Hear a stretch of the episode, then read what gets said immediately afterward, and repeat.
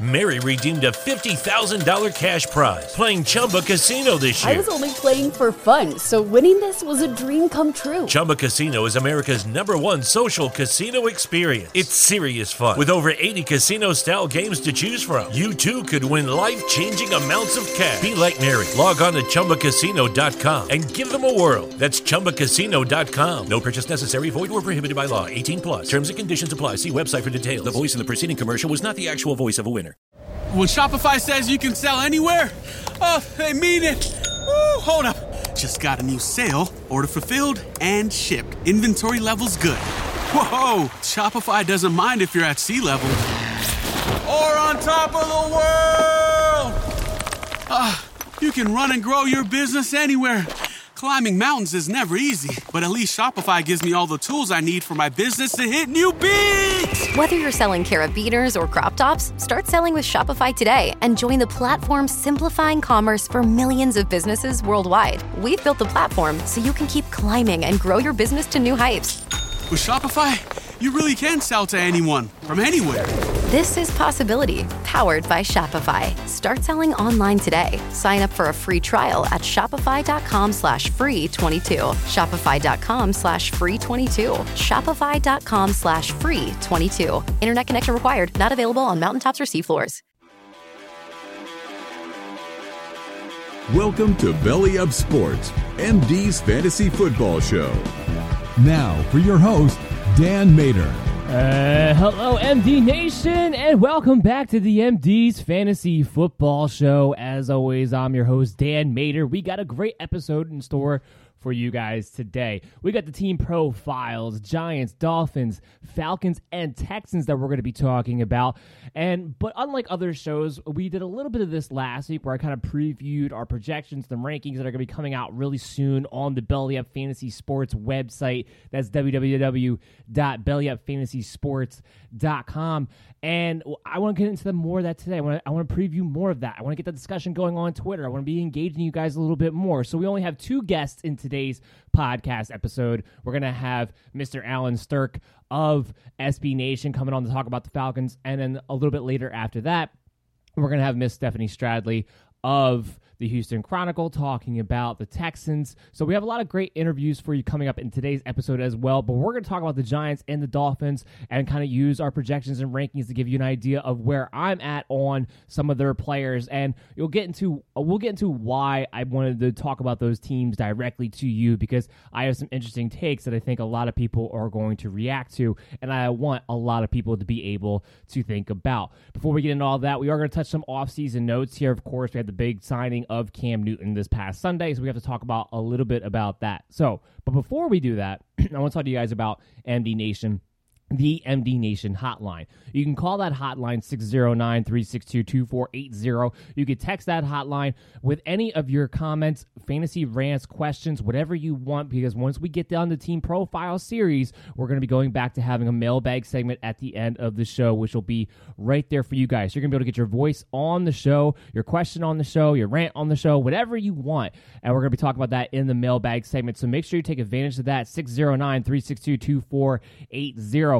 There's other ways you can get on the show. There's other ways to contact me for your fantasy football purposes. You can contact us on Twitter at BellyUpMDFF Show. It's the same username for Facebook at BellyUpMDFF Show, or you can email the show directly through MD's Fantasy Football at gmail.com. That's MDS Fantasy Football at gmail.com. So make sure you take advantage of that. We are always 24 7 available to you guys, and we'll always get back to you and help you out in your fantasy football endeavors.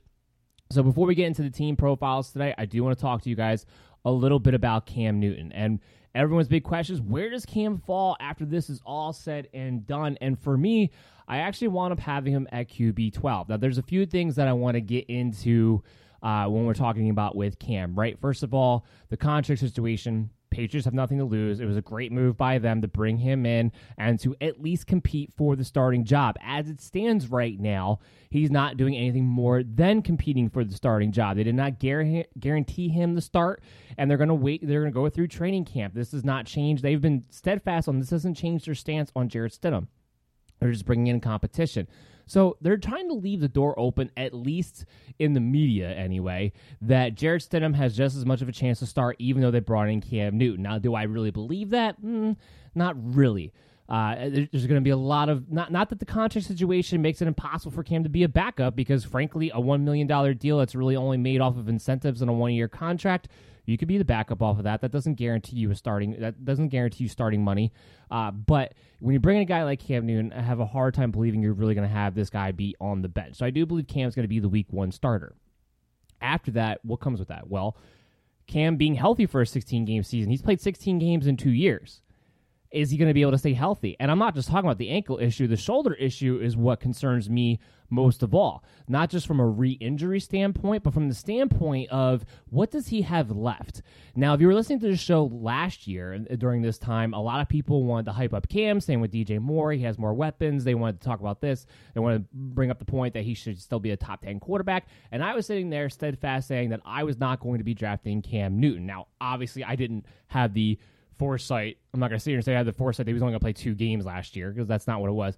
But my issue with him is that I didn't think he had really anything left in that shoulder. His velocity has taken a huge step down. He's not that accurate of a quarterback. It's forced at times. Now, he's gotten a little bit better in his older age, especially when it comes to the shorter range of the field of getting a little bit more accurate in that area. But it's his days of pushing the ball down the field are gone. You're going to be able to squeeze Cam. Even with his rushing ability, you're going to be able to squeeze Cam. The field's not going to be as wide open as it was for Cam Newton at one point during his career. Now, I love Cam. And I hope he's going to be good. And I hope maybe he has the, had the extra time to get healthy. I hope that this will resurrect his career. But I don't see it. I don't see it. He's lost too much velocity. He's not that accurate once you get past 12 yards. He's not. Plain and simple. Having said that, this is still the Patriots system. This is still a good offensive coordinator in Josh McDaniels. This is still a team that adapts to their opponent from a week to week basis. This is still a team that knows how to utilize the talent that they have. So I don't think he's going to be bad. That's why I have him at QB 12. And that's with him only playing 12 games on the season. That's right. When, I do projections, when I do rankings, you have guys that have a big injury history. I'm not going to project you for 16 games. I'm not going to do it because it doesn't make any sense to do it. 12 games, I think, is a reasonable expectation for Cam Newton to be able to make this season. I don't think 16 is. I would make. I, I wanted to put him at 14, but I don't know what 14 is. After he played two games last year, only 14 games the year before, I felt 12 games was probably the most that I could project him for. And that was, that was good enough to still make him QB 12 overall, just ahead of Josh Allen for me. Now, of course, I have Josh Allen, you know, playing 16 games, so I have him scoring more points overall than him by the end of the season. But on a per game basis, I have Cam much higher. And that because, you know, he's going to rush the ball a little bit. I have him for 20 touchdowns. I have him for nine interceptions. So he's going to have a decent ratio there. I have him just getting 4,000 yards. These are all things that should be, or I'm sorry, uh, just over 3,000 yards. These are all things that should be achievable for him in a 12 game span. Rushing wise, 345 yards and about four rushing touchdowns. That's that's all things that I think are very reasonable for Cam if he is the starter for New England Patriots. So he's going to have value. He's going to probably wind up being one of my sleeper quarterbacks at the end of the day because I don't think his ADP is really ever going to get that high unless his hype for being New England Patriots gets blown out of proportion. And it's too early in the process to tell exactly where Cam's going to wind up at yet. Uh, some a lot of people are just coming out now with where they want to rank Cam Newton and what that does for the rankings for everybody else. But for us in this show, we have him at QB twelve, and uh, my have my belief is that you're going to be able to get him in the team rounds. So he is going to be in that sleeper territory. You're not going to lose much for. You're not going to have much at risk, I should say, if you draft him in your fantasy football leagues. He's going to run, you know, 30 to 50 rushing yards. He's going to be have that possibility to get that rushing touchdown. He's going to have Julian Edelman. He has safety blankets. He has James White. We know he likes to dump it off to the running backs. So all things are in place for him to be at least decent. Not going to be great. Not going to be a superstar. Not going to be an MVP caliber guy. That um, you know, on the other side of things, not so much in fantasy, but on the NFL standpoint, all of a sudden people want to say, "Oh, the Patriots are Super Bowl contenders. They should be winning the division." Cam doesn't change that much for me. He doesn't change that much from from Jarrett Stidham. It's it's not significant enough where I'm saying the Bills are now the second best team. It's not significant enough where I'm saying the Patriots are now a Super Bowl contending team. They're not. You're not better than the Chiefs. You're not better than the Ravens. I would go so as far as to say, as long as Ben Roethlisberger stays healthy, you're not better than the Steelers. It doesn't change a lot to me getting Cam Newton. because there's so many question marks about your his ankle. There's so many question marks about his shoulder. There's so many question marks about him going into a new offense, and that's something I haven't heard anybody really talk about that much yet. It's a new offensive scheme, a much more complicated offensive scheme, and we already know Cam has had trouble in his career adapting to certain offenses. That's why they had to go back, eventually go back and build an offense similar to the one that he had in Auburn for him. So I have a lot of question marks as far as that goes, the mental aspect of the game as well for Cam. There's a lot of question marks. This is not just going to be a seamless transition here. But as long as he's on the field, he's a playmaker, he'll be able to put up numbers. And that's why we have him at QB 12. So that's where we stand at on here for Cam Newton. And this is a big reason why the, by the way, my projections and rankings that I thought I was going to have published this week were not able to come out. I was literally putting my finishing touches on, and then Cam comes along, and it changed a lot of things for all the scoring formats for standard for half point, full point PPR, obviously. So I've had to go back and put some more finishing touches on. So I hope this time it'll be this week. I know I keep saying one more week, and you know, one of these, as long as I keep saying one more week, one of these weeks, it will be true. It will be before August. Oh, I'm just kidding. It should be next week. We're gonna get there. Don't you worry. But that's why I want to preview what we have so far, so you can get a little bit of taste of what's going to be coming out. And what does Cam do, you know, to the rest of New England Patriots? What does he do to Sony Michel? What does he do to Julian Edelman, to N'Keal Harry? He gives a little bit of a boost, especially to the wide receivers. Uh, not a huge boost, but I do have him. I do have Julian Edelman, somebody who I am not going to just completely stay away from now. He is somebody who I'm looking at uh, in that wide receiver uh, three territory. I have him ranked as a 32nd wide receiver overall now that Cam has joined the team.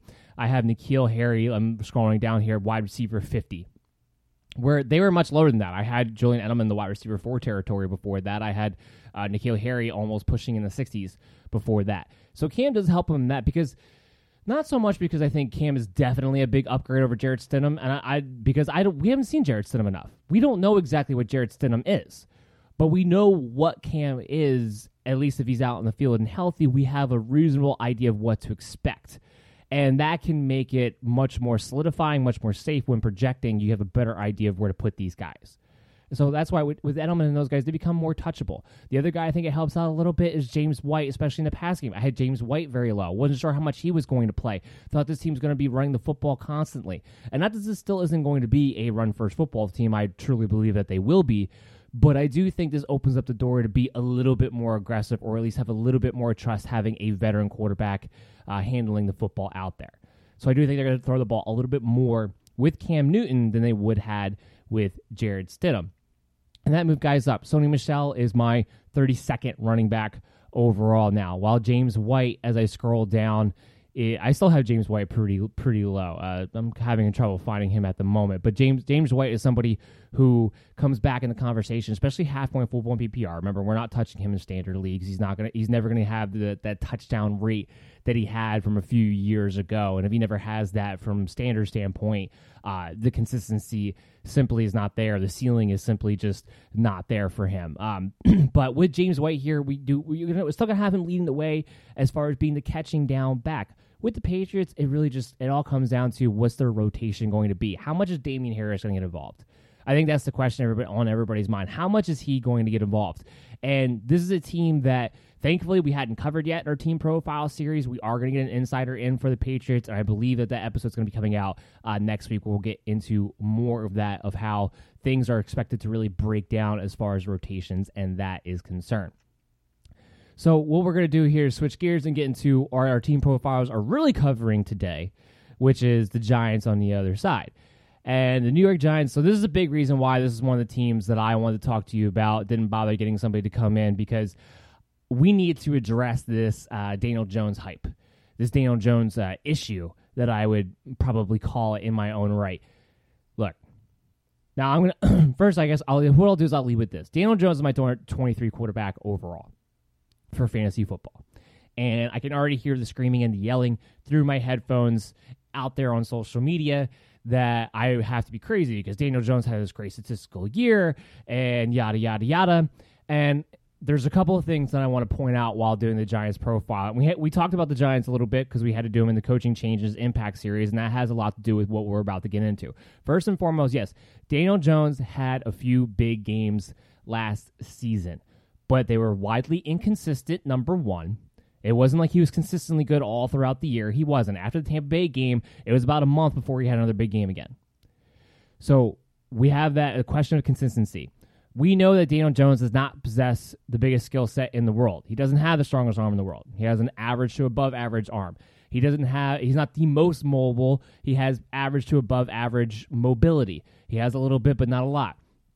He can do a little bit of those things. He is accurate in the short range, not so accurate in the deep range. And what we go back to is that this Giants offense has to be aggressive. They have to keep guys out of the box for Saquon Barkley. Well, guess what? You brought in Jason Garrett to replace Pat Shurmur. That's not going to help you in that area.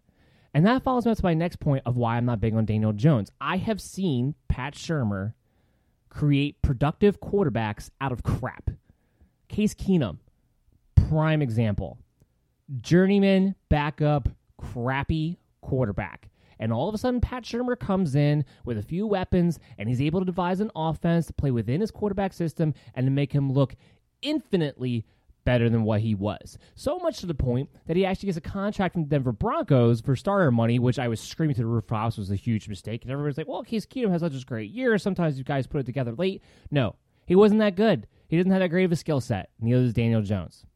Now, I'm not saying his skill set is as bad as Case Keenum's, but I am saying I don't believe is that far off. Now, and Daniel Jones, I have him for 3,700 yards. I have him for 25 touchdowns, for 12 interceptions. I don't have the football, I don't have the fumbling issues all of a sudden dissipating overnight either. I have him for 13 fumbles on the season. I have him a little bit rushing, 250 yards rushing, maybe two rushing touchdowns. He's going to have a big game here or there. But Jason Garrett is not aggressive. Jason Garrett is the most conservative guy that you could possibly put in there. And even if you want to go back to his play calling days when he was the offensive coordinator, he had much better talent. Tony Romo is infinitely a better quarterback than Daniel Jones. Dez Bryant is a better, at that time, a better wide receiver than anything the Giants have on their roster. Jason Witten is a better tight end than Evan Engram from the sense of he was reliable to staying healthy more. I think Evan Engram's more athletic, but he doesn't. We can't guarantee he's going to stay on the field for 16 games. That was a better offense, better skill set, and he was still relatively conservative. And since then, since being the head coach, even when he wasn't the guy calling the plays, when it was the offensive coordinators or whoever he would turn to that season, up until Kellen Moore last year, the philosophical trend of Jason Garrett has been to be conservative. Saquon Barkley is going to be great. There's no doubts there. There's no doubt in my mind Saquon Barkley could rival Christian McCaffrey when it comes to a volume standpoint this season. And in half point PPR leagues, which is when we talk about in the podcast, that's, that's what we're talking about from that standpoint. We're talking from a half point PPR standpoint when we talk about these rankings and projections. I have Barkley number four running back overall, but we're talking about a tenth of a point per game separating Alvin Kamara, Ezekiel Elliott, who I have at two and three, just ahead of Saquon Barkley. Obviously, I have Christian McCaffrey in a tier by himself in number one, as most would. But yeah, we know Saquon's going to get the ball all the time. How effective it's always going to be, who knows? Because I do believe they're going to get squeezed. They're not going to spread the ball out. They're going to be very basic. They're going to be very vanilla. It's going to be very to run up with a full back I formation, play action, passing. And guess what? If you put pressure on Daniel Jones and you can squeeze Daniel Jones, he's going to turn to Mitchell Trubisky. Plain and simple. I know a lot of people disagree with that, but tell me this. Again, if you listened to the show last year, you listened to me talk about how I was not big on Baker Mayfield. I've never and and I was never big on him even before his rookie season started. Going back to his college days, I wasn't big on his talent, and I absolutely had disdain for the fact that he went as number one overall pick because I thought it was absolutely ridiculous. His his skill set does not match that, and he had a tremendous rookie year. And a lot of people got on me, obviously, because I was not a big Baker fan. A lot of people got on me like he just had a great year, and I said, yeah, he did have a great year. I believe in talent. At the end of the day, is what you are. What happened in the second year? Pitiful what are we talking about with Baker Mayfield is concerned going into this third season? What we're talking about is that if he's not able to right the ship, he's not able to at least be decent. We're talking about whether or not this guy should even be the quarterback next year at all for the Cleveland Browns. You're putting a lot of stock in a guy who had some games that he went off on, not consistently throughout his rookie season, but had a few big games that he went off on. And you're putting a lot of stock in those statistics that he's going to take this big leap up in year two in a coaching change. Sound familiar? Baker Mayfield, a big rookie year, had a coaching change in his second year. And that wasn't even a total new coaching change. That was a guy who was already in the system. This is a totally new coaching change. This is Jason Garrett, who has a almost opposite philosophy as far as his play calling goes to the guy who's previously there, who Daniel Jones had his big games with. If you don't think Pat Shurmur going to the Denver Broncos, the, you know, if you don't think that bringing in Jason Garrett is going to have a big effect on Daniel Jones and in a negative way, you're not paying attention. You're not paying attention to what you're seeing on the field. You're not paying attention to what the coaches are doing and what they have done.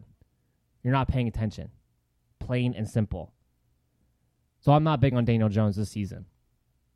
I'm only big on Saquon Barkley really when it comes to the Giants. I mean, even Evan Engram, who I do have as a pretty good tight end, who I like, I only have him projected for 12 games. I think everybody would say it's a reasonable expectation. Can't project him for 16 games. We haven't seen it. And if he only plays for 12 games, I only have him as my tight end 12 actually. Now on a game per basis, you would probably have him. I would have him between uh, Austin Hooper and Hayden Hurst on a per game basis. But that would now that would put him at tight end seven. Just in case you guys were wondering, that would, that would put him at tight end seven. He's the only other one I'm even contemplating, though, and even in his case, his ADP is probably going to be too high for me to want to draft him because he's going to need to be taken more back in the sleeper territory. I have him right around the Jared Cook, the Tyler Higbee territory, the Rob Gronkowski territory, the Jonnu Smith territory. He needs to go back there, and I think he's going to be for the most part, his ADP has been way ahead of that. His it's been ahead of the Hunter Henrys. It's been around that top five range, and it can't be. It can't be because we can't expect him to go 16 games. But he's the only other one outside of Saquon Barkley who I'm even going to entertain on the Giants if the value is right. As far as the wide receivers go, now first and foremost, I do I still have Sterling Shepard being the guy who gets targeted the most out of the three wide receivers.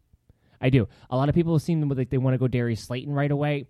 I don't see it because of Jason Garrett. I see Darius Slayton getting pitch and hold in a deep role, in a role to just take the safety out of the box, to try to spread defense down the field, to try to be that threat. But I still think Sterling Shepard and Golden Tate are going to be the guys on the field when they go two receiver sets. I still think it's going to be those two and before that. And when Darius Slayton's on the field, yes, he'll be on the perimeter because they're going to want Shepard and Golden Tate to be able to operate out of the slot as much as humanly possible and rotate those two guys in and out. Not that I have a problem with that. Slayton belongs on the perimeter. I'm not saying there, there's an issue there. But that's what you're going to expect out of this team. And this team is not going to be built to go deep. That has a lot that has a lot to do with Darius Slayton's value. A lot. And that's what concerns me. Uh, scrolling down here now, I, just trying to get, get an idea. I think I passed it already, but Sterling Shepard, yeah, I don't have. Even then, even though he's the number one targeted guy, I have him as wide receiver twenty six, and I have him playing thirteen games. Another guy on the Giants that you just can't project to play sixteen games on the season. You just can't. I have him for about ninety eight targets on the year in those thirteen games, about sixty three receptions, seven hundred seventy yards, and about five touchdowns.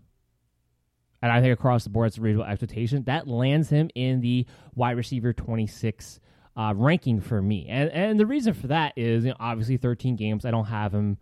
Uh, he's not 26 overall as far as where I project him as far as receivers total points at the end of the day. But that's where I have about his average per game. It's going to be a solid average per game because when he's out there, like I said, he's the number one targeted guy. His offense is going to be built around the short to intermediate. That's where he's going to operate at. He's better than Golden Tate at this point in his career, and he's not a guy who's going to be consistently going deep. I think he's just going to be a guy who gets targeted quite a bit. And we had that question kind of answered a little bit last year of if Evan Engram's on the field at the same time as Sterling Shepard, what happens? You know, who gets the targets in that situation? And because Shepard now is playing a little bit more on the perimeter and kind of going in and out, he's not he's not getting lined up. He's not having to play in the same areas Evan Engram all the time. So that's what kind of paves the way for him to be the number one wide receiver. After that, Golden Tate, I have him wide receiver 47. Uh, you know, I have him down in the Sammy Watkins, DeSean Jackson territory. He might be solid from a game to game basis. I just don't see a lot of upside for Golden Tate. He's not going to be the guy who gets the big games because the guy who gets the big games will be Darius Slayton or or Shepard when he's healthy. Um, he's not going to be bad. He's going to consistently be the number two receiver in that area. So he's going to have a floor. He's going to be a guy you could take as a wide receiver five or or, or a, solid wide receiver four and be able to play him in certain spots and just know he's a guy that you're trying to get somewhere between eight to ten points out of in a half point PPR league, and he'll probably be able to do that pretty consistently. But there's not a high ceiling there. And then right behind him, I have Darius Slayton at wide receiver 52. I want to be higher on Slayton. I really do. I have him for 90 targets, 58 receptions, 700 yards. I, he's not far off. All these guys statistically are not far from each other. I have him for about four and a half touchdowns on the year, so I would round that up to five. I want to be higher on Slayton. But I don't see him starting over Shepard and Golden Tate when they go two receivers. I don't see him being on the field as often as those other guys. Now, if that were to change before training camp or before the season kicks off, or somebody gets injured in training camp, or maybe he, or maybe in a surprise move, they decide Darius Slayton is going to start over, let's say maybe Golden Tate. I don't think it's going to be starting Shepard. Maybe he is going to be the starter over Golden Tate, especially in the perimeter. That would change a lot.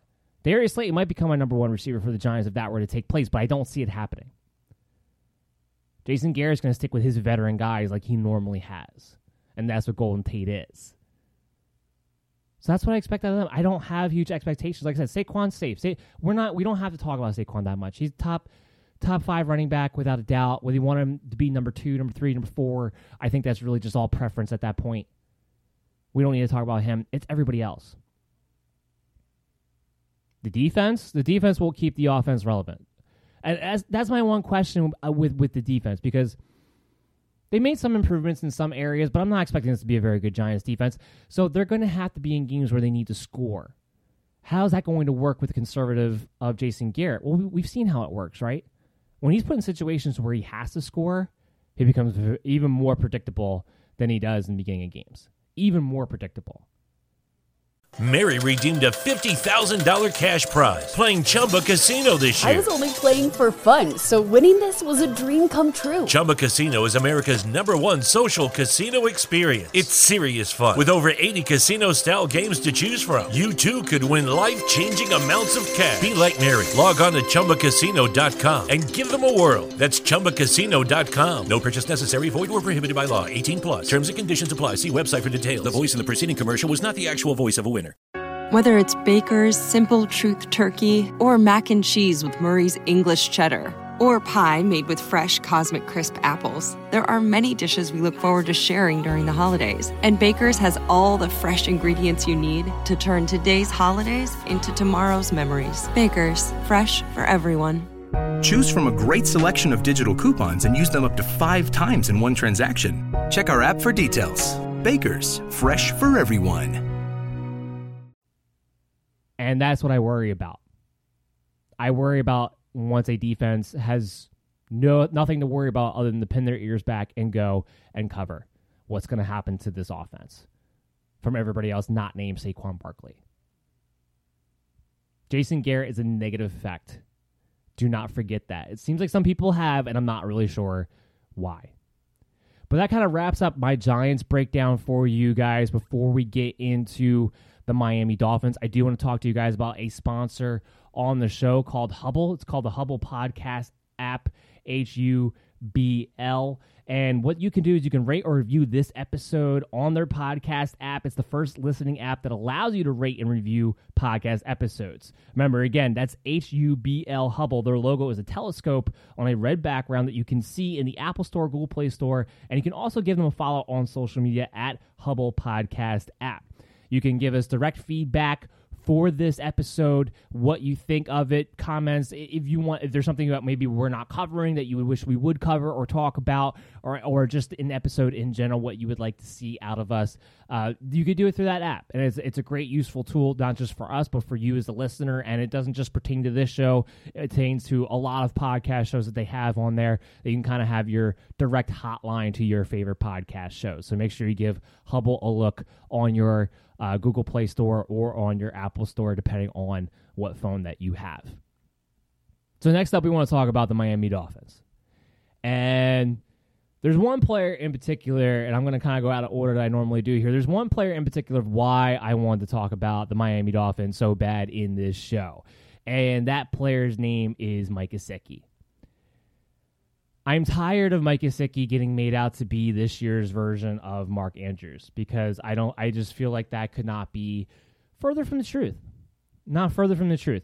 Now, before I get into where I have him ranked and everything like that, before I get into, you know, why I have him in certain positions that I do, I do want to talk to you guys about the fact that I do believe that he is an athlete.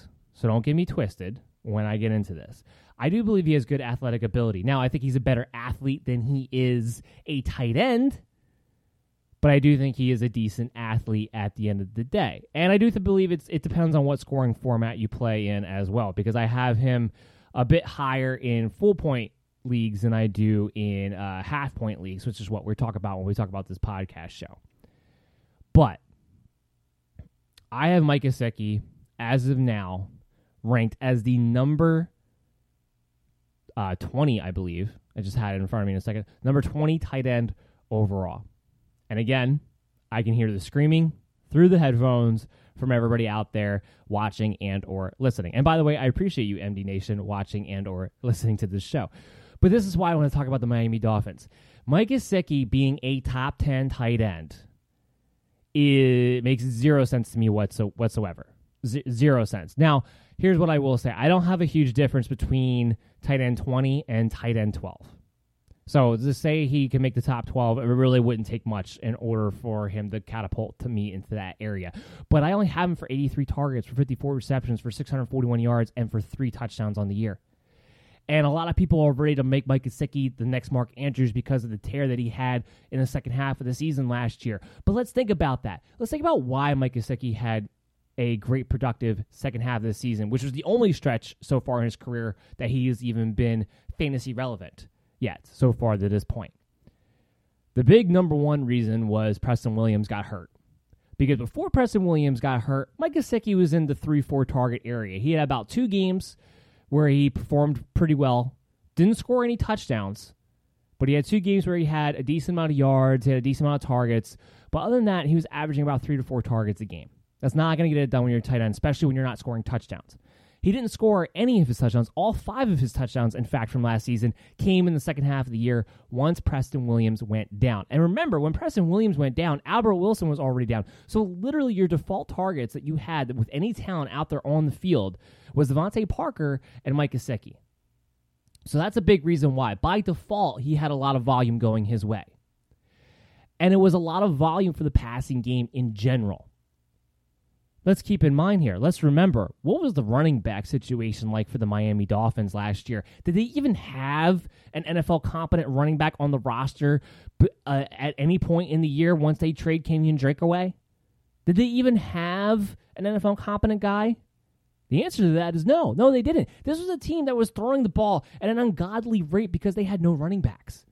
They couldn't have an NFL competent running game, period. Not even a bad NFL running game, but an incompetent NFL running game. It was non existent. There was nobody there. So they had to throw the ball all the time. They were coming back from behind all the time. You had that much volume compacted with the fact that you only had two guys to throw it to. So yeah, by default, Mike Gesicki finally got involved. The only other thing that would have made him even more involved is DeVante Parker went down. But it took basically being the fall only other guy out there that they could go to for him to finally put up decent stats. That's number one. Number two, he's not a good blocker. He's not. He's a split out tight end. And that to me limits tight ends and how much they can always be able to play. And that's a big issue for me, especially when it comes to the red zone, because uh, you can take them away. You can game plan for tight ends if you really want to. So that's my other issue. Like I said, I think he's a better athlete than he is a tight end. Now, Preston Williams, we are not 100% sure as of now that he will definitely be playing week one. But there, so far, the reports have been that he's been able to progress through his injury really well. He's been going through rehab really well, and that there is a chance that he could be back for week one. I wouldn't be surprised if maybe it took another month. But let's assume right now that things trend in the continue to trend in the positive direction that they are as of now, and he is back week one. Well, all of a sudden, Mike Gesicki gets pounded down the pecking order You know who's definitely going to be back week one? Albert Wilson, who they've already talked about wanting to get involved. So now all of a sudden targets are coming off the board for Mike Gesicki. Especially if they really do want to get Albert Wilson involved because that's a slot receiver position. Now we're talking about the same area of the field. Let's add another caveat. Chad O'Shea is no longer the offensive coordinator. Now I'll say one more time just for the record. I don't I don't get it. I don't know what Chad O'Shea was supposed to do with the hand that he was dealt with that offense. I don't know how that offense could have been any better last year under anybody with the talent that they had. And the fact that he finally got DeVante Parker involved, which is something Adam Gase and everybody else had failed to do up until that point for the Miami Dolphins since drafting DeVante Parker, I think should have been a big win in his column. But they decided to go another direction. They decided to go with Chan Gailey. You know what Chan Gailey is known for above all else? Not utilizing his tight ends. They are not a part of his game plan other than an extra blocker. Period. Something Mike Gesicki's not great at. BTW. So unless and this is also a guy who was Cliff Kingsbury before Cliff Kingsbury. He runs more four wide receiver sets than anyone when he's been the offensive coordinator. More than anybody. So unless Mike Gesicki is going to be that fourth wide receiver, if let's, let's say they decide that they go the four receiver sets instead of throwing another slot guy out there like a Jakeem Grant who's still on the team, instead throwing him out there, let's say they throw Mike Gesicki out there, then my tune would change a little bit. But that's not something we're going to know until we probably see it in the game. We probably won't be able to tell that in training camp or in practice. But that that would change my opinion. And for the record, if I'm Chan Gailey, if I'm running the offense, that's what I would be doing. If I'm going to be aggressive and running four receiver sets, I'm going to put Mike Gesicki out there. That's why I said I want to make sure it's clear here that I like his talent. I like his athletic ability. But it doesn't add up from a production standpoint. Period. It just doesn't. And I know I feel like I'm the odd out, I'm the odd man out here when it comes to Mike Gesicki, that everyone else is on his bandwagon. The numbers don't add up. The system does not add up. The situation does not add up. And then go back to the running back situation. This is a team who's not going to throw the ball as much as they did a year ago because they have an NFL competent running game now. You have Jordan Howard, you have Matt Breida. And if you go to play Tua Tagovailoa, on one hand, you have a rookie quarterback. Rookie quarterbacks are known that their best friends can be the tight end, especially if you're utilizing them correctly. But on the other hand, you want to protect that quarterback, meaning you want to be a little bit more conservative, meaning you're going to want to run the football a little bit more. I just named you pretty much three to four different ways that targets are going to be coming off the board for Mike Gesicki, who's coming off of a year where he only really saw targets on a significant level to make him the fantasy relevant player that he was at the end of the season, and just one half of the year where he was the fault guy. And I need you four ways why it's not going to be on that same level anymore. Didn't score any touchdowns until Preston Williams got hurt. I don't see it. I just don't see it. Mike Gesicki, like I said, he's my 20th tight end in my half point PPR rankings as we stand here in training camp. Now, if things open up, if Chan Gailey's like, no, we're going to split Mike Gesicki out wide, I'm going to make a plan to utilize a tight end in this situation because, to be fair, to throw this caveat in, Mike Gesicki is a better tight end than Chan Gailey probably ever has had as an offensive coordinator. And that's true but it's not his forte. It's not his speciality. And I have rarely seen coaches who have coached a certain way for a long period of time, who have run their offense in a way for a long period of time, really change it all that much. So whether it's Tua, whether it's Ryan Fitzpatrick, if Preston Williams is healthy, Albert Wilson is healthy, I don't see where Mike Gesicki gets the consistent amount of targets that he would need to be a top 10 tight end. And if he's not going to be a focal point in the red zone, which he was not if Preston Williams was on the field, and you're going to have a better running game where they're going to be able to run the ball into the end zone more often, what are we talking about? What are we talking about? So that's why I have him at number 20. Now, if Williams can't play, if he gets he has to start off in the pup list, if Albert Wilson gets hurt in training camp like he did a year ago, then then things will change, obviously, and these rankings will get updated as new things develop once we get into training camp. But as it stands right now, no. Now I know there's a lot on Mike Gesicki, but that's where I know I'm different than everybody else, and I want to make sure that that position was explained for everybody to understand why and why I feel like if you get caught in your fantasy drafts and things stay as status quo right now, why a favorite saying of mine I like to say to you as part of MD Nation, why you should let someone else make the mistake of dropping Mike Gesicki too high. That's why. Now, as far as everybody else goes, quarterback situation. Tua, Ryan Fitzpatrick, a little bit of both, one or the other. What are we going to get? If I had to bet on it, I would say that we're going to get a little bit of both. And that's kind of how I have them projected out. Tua Tagovailoa is my quarterback, 31, just behind Dwayne Haskins. I have him playing 10 games. Ryan Fitzpatrick is my quarterback, 34, just behind Mitchell Trubisky. I have him playing six games. So that's kind of how I have it. Look, Ryan Fitzpatrick, wherever he has gone, that second year that he starts does not go well. It just doesn't go well teams adapt to him. They've seen him again, you know, second time around. I don't know, whatever the case may be, whatever that whenever he starts with a team for a second year, it never goes well. And then all of a sudden Ryan Fitzpatrick gets smacked back down to reality. I only have him playing for six weeks as that point. But I want to add this in there. I would not be shocked at all, and I am still kind of debating this in my head that I might be more of the mindset that Tua Tagovailoa starts week one. I think that's a real opportunity that's going to happen. And I've been harping on the idea that he could start week one, at least from a health standpoint, since the draft. Because I feel like I've been one of the few guys been harping on the point that he had been ahead of schedule in his rehab, in his hip this entire time. And I don't understand why people are still acting like this guy is crippled at the moment. He's not. He's good to go.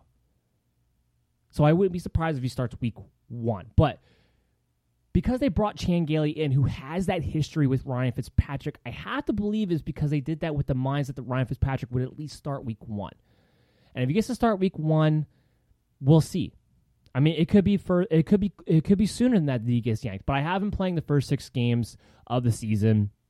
You know, they wind up being two and four, one and five, whatever the case may be. They make the switch over to Tagovailoa. That's how I see this thing being planned out. That's how I have it projected. Now, obviously, either one of them, no matter what the situation winds up being, is nothing more than a quarterback streamer from a fantasy standpoint. You're not drafting either one of these guys. But what does they do for everybody else? Well, DeVante Parker is the only safe Dolphin. Uh, as far as as far as you know, the pass catchers go, we'll get into the running backs in, in, a little bit. He's actually not the only Dolphin that I would look to maybe own in fantasy purposes. We're going to get to that in a bit, but he is the only wide receiver. And he took a big jump up last year. He did. He showed that he has true number one wide receiver talent, the talent that I knew that he had, the talent of why he was my big sleeper last year. And I have him ranked as wide receiver 22 in half point PPR leagues heading into the 2020 season. One spot behind Marvin Jones, one spot ahead of Jarvis Landry. I think it's a good place. Wide receiver 22 puts him in the wide receiver two ter- uh, territory. I have him for about 115 targets, 76 receptions, oh, just over a thousand yards, and about seven touchdowns. I think those are all reasonable expectations for DeVante Parker. I mean, it's less than what he did last year. But I just went through you with why I think Mike Gesicki is going to get less targets. The same, the same argument stands for DeVante Parker. Now, in Parker's case, he's still going to be the number one targeted player on the team. But Preston Williams comes in, Albert Wilson comes in, Mike Gesicki's involved maybe a little bit more. And more importantly than that, the running back's getting involved in the pass catching game. Matt Breida is going to be involved in the passing game now. Those are all things that take some targets away from DeVante Parker. And while Parker was good all year long, he also took his big leap that second half of the season when Preston Williams went down. That's really when he became the wide receiver one for the rest of the year, is once that happened. So it's a very similar situation, but we just know he's going to be the number one targeted guy. So he doesn't. I don't have him taking this big fall that I have for Mike Gesicki. Sullivan's wide receiver 22. I like him there. It's a good solid spot for him. He's going to be a solid, consistent wide receiver, and I have more faith in his playability, right, or his his availability, I should say. I mean, Albert Wilson's had injury histories in, in, in the past. Preston Williams, he was a rookie last year, so he doesn't have the history, but it's a significant injury that he's coming off of. We don't know how he's going to necessarily react. We don't know if he's going to be his top peak shape when that comes in. We know what Parker's role is going to be on this team. Whether it's Tua, whether it's Ryan Fitzpatrick, it doesn't matter. He's the number one guy. We know Chan Gailey loves to throw the football and get aggressive, especially throwing the football down the field. That should be the that should be the big emphasis there. So I like Parker as a wide receiver too. I'm good with it. So we don't have to talk about him too much. Preston Williams, the one, like I said, with Preston, it's hard to know what you're going to get out of him. You're hard to know if he. So I have him projected for 16 games because I am operating under the idea that he plays week one. And because he's a rookie, while he was injured last year, yes, he doesn't necessarily have an injury history. So I'm going to give him the benefit of the doubt that if he's able to play week one, he's going to be able to get through the entire season. And I have him as wide receiver 44. I have him one spot behind CeeDee Lamb and one spot ahead of Mike Williams. And I like Preston Williams. He has a lot of great ability. He's another guy, kind of like DeVante Parker, where at some point he's some point sooner rather than later, he's going to take that next step up and show that he has true number one wide receiver ability. That he has that stardom power because he does. The talent is there. The talent is real. I was big on him coming out of college. I was big on him coming into the draft. I thought he was one of the biggest steals of the draft last year. And he was another one of my guys I talked about as being a sleeper for deeper leagues because I knew he's going to be the number two wide receiver because he has that ability. I have him for 99 targets, for 65 receptions, for 830 yards, and for five touchdowns. And that touchdown rate could be a little bit low because if he's truly healthy and able to play 16 games, he's going to be a factor in the red zone. He has a decent amount of potential. I wouldn't take him any higher than a high end wide receiver four, a low end wide receiver three, until we get more information on his rehab ability and where he's at physically. But his ability is there. His ability is there. So somebody to kind of keep in mind when you get in those later rounds, he has maybe more of an upside ceiling than some of those other guys in that territory. CeeDee Lamb being that we know he's going to probably be the third man on the on the tickers for our targets go. Mike Williams with Tyrod Taylor now as his, as his quarterback, how that offense is going to work. I would say he has more of a ceiling than either one of those guys. I have him two spots ahead of Sammy Watkins. So that's kind of the territory of which I have him in. That who has the most upside area. And that might it might be him. Albert Wilson, I have him as as undraftable, even if he winds up being healthy and being involved. The only thing Albert Wilson does from a fantasy standpoint is take away from the other guys who you want to be more fantasy relevant. Other than that, Albert Wilson doesn't actually give you anything else on the field. But let's talk about the running backs real quick. Let's talk about Jordan Howard. Let's talk about Matt Breida. And a big reason why I think some of these extra targets get taken away. And I have Jordan Howard ranked as my 30th running back overall in half point PPR. I have him being able to get about 188 carries, 768 yards, about five rushing touchdowns. And I haven't been getting like 31 receptions, 253 yards. I don't think he's going to be a total zero in the passing game. He's going to get a little bit involved in there. He's shown that if you at least throw him, he can get a little bit involved in there just by default. I think he's going to be the lead rusher. I don't have Matt Breida too far behind him. I have Matt Breida number 33, so I don't have them too far away from each other. Breida standpoint, I have him for 109 rushes, 448 yards, three rushing touchdowns. And of course, I have him leading the way as being the main receiving back with 72 targets, 55 receptions, 443 yards. And I have him doing all that, by the way, in 14 games. Matt Breida, again, it's another guy who just, he has this long injury history. You can't project him for 16 games. Can't do it. And I think 14, even 14, I might be being a little bit generous there. But I'm going off the notion that, okay, he's still not going to be the lead guy. He's still going to be in a platoon situation and he's going to have the best opportunity he could possibly have right now because instead of the crowded backfield of the 49ers, he's splitting time with Jordan Howard, who he has a much different skill set from and actually has a more pivotal role that he can definitely by default be in in the passing game. Kind of carved out for him already, which is something he didn't do a lot of in San Francisco and really should have done a lot more because he's very good in space. So I'm going on that I think he's going to be a little bit more healthy this year than he has in previous years, but still only playing 14 games on the year, which is why he's my RB 33, one spot ahead of Tevin Coleman. But these are guys to look at. These are guys to look at. These are going to be valuable guys to have on your bench. Do I want Jordan Howard to be my name, my my main RB two? Not unless I went a zero zero running back strategy. I drafted all these wide receivers, and by default, he winds up being that maybe because they already talked about it, and I didn't really need them to come out in this report to know this, but Jordan Howard's going to be the goal line back. He's going to get those opportunities. Really shouldn't come as a surprise. He's built for it. So I, I, just I like this, and because this isn't the Eagle situation where you had a high drafted rookie breathing down your neck. Matt Breida is a young player, but they they they have no draft capital in him. They didn't really have to give up much to get to bring him into the team to begin with he's going to be allowed to keep his job. It's not going to be you get hurt and you never get your job back again. He's going to be allowed to keep his job. So that's why I like Jordan Howard quite a bit, maybe more so than most. But he's going to be a guy who's going to be a solid running back to have in your bench. And the same thing goes for Matt Breida. And they're not handcuffs to one another. They're not. They're guys that you could both own as RB3s, RB4s in your backfield and be valuable pieces to you. So that's kind of how I see how the the backfield of Miami Dolphins uh, working out there.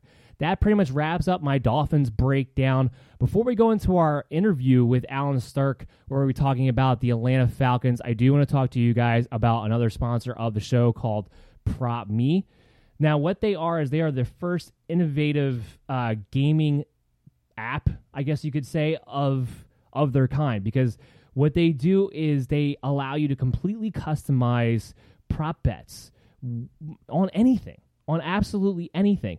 You know, if, if you if you want to take a prop bet on who's going to win that game of beer pong, you can make a prop bet on that. You want to take a prop bet on what the next play is going to be with your buddies, you could take a prop bet on that. They really make it fully customizable for all sports, all things, all the time.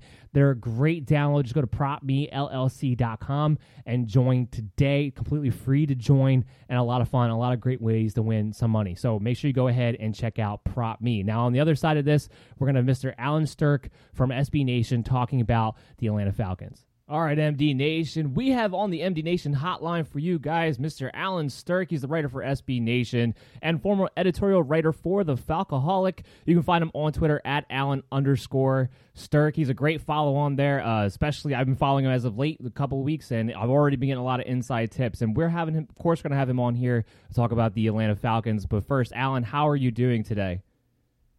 Uh, great. Just staying informed what's going on because, as you know, football season kind of uh, I'm not sure if in jeopardy is the word, but it's definitely in the loop. So trying to stay informed day in and day out. Yeah, it's getting a little tricky here with a lot of the players that are testing positive. Uh, and this has been the big topic of discussion as I've gone through these interviews.